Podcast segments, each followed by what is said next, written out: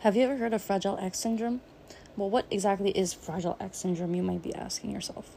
Fragile X syndrome is commonly referred to as FXS. It is an X linked genetic disorder. It is also the most commonly inherited intellectual disability. What are the causes for this disorder? It is caused by a mutation in the FMR1 gene. Due to the mutation in the gene, you cannot make the protein. If your DNA somehow gets mutated, there's an issue. However, considering it is an X linked disorder, women can hide, so to speak, their symptoms or phenotypes because they can just get the information they're lacking from their other X chromosome. However, men cannot. Symptoms for this disorder vary depending on the level of methylation of the excessive CGG repeats on the DNA strand.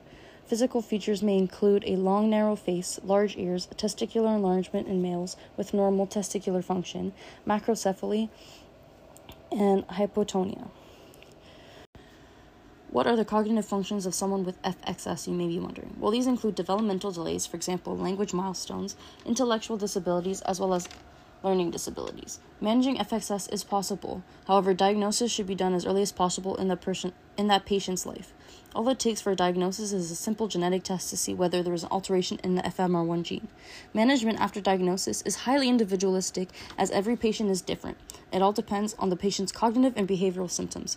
However, things we can do to help these patients include education plans, occupational therapy, speech therapy, behavioral therapy, and some pharmacotherapy options to help with mood, hyperactivity, anxiety, and other issues the patient may be, need assistance with.